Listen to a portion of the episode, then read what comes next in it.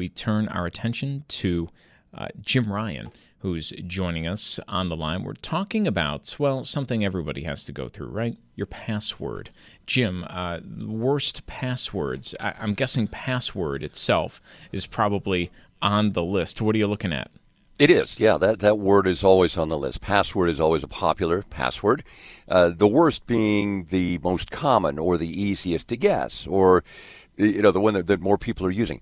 NordPass put this list together. NordPass has a passkey app that you can put in your phone.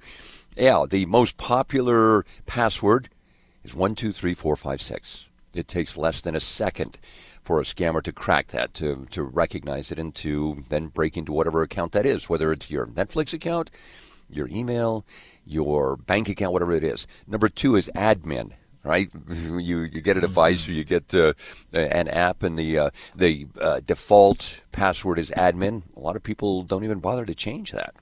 What about the theory, Jim? That you, I I don't know about uh, how often you have to change it. I, I know at work here we have to change our password. It seems like every other month or something. Yeah. You go through so many. So you write down easy passwords and then change like one number so they're easier to remember and uh, you know switch off uh, that is uh, th- th- that can't be uh, good in the long run even though the idea of changing your password is for security Well, right, yeah, and and yeah, it's not not such a good idea, and I know exactly what you're talking about. But I mean, at least NordPass says that you need to change your passwords regularly. You're doing that, adding a digit or taking one away or adding a symbol somewhere.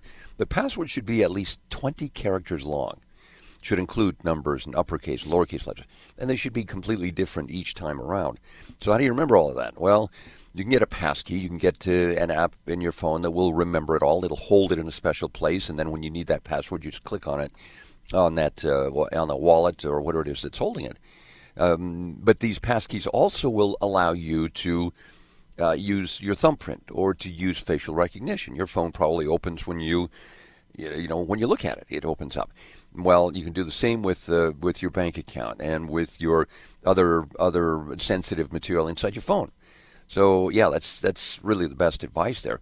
Don't use the same password for more than one site, and uh, you know switch over to passkeys where you can.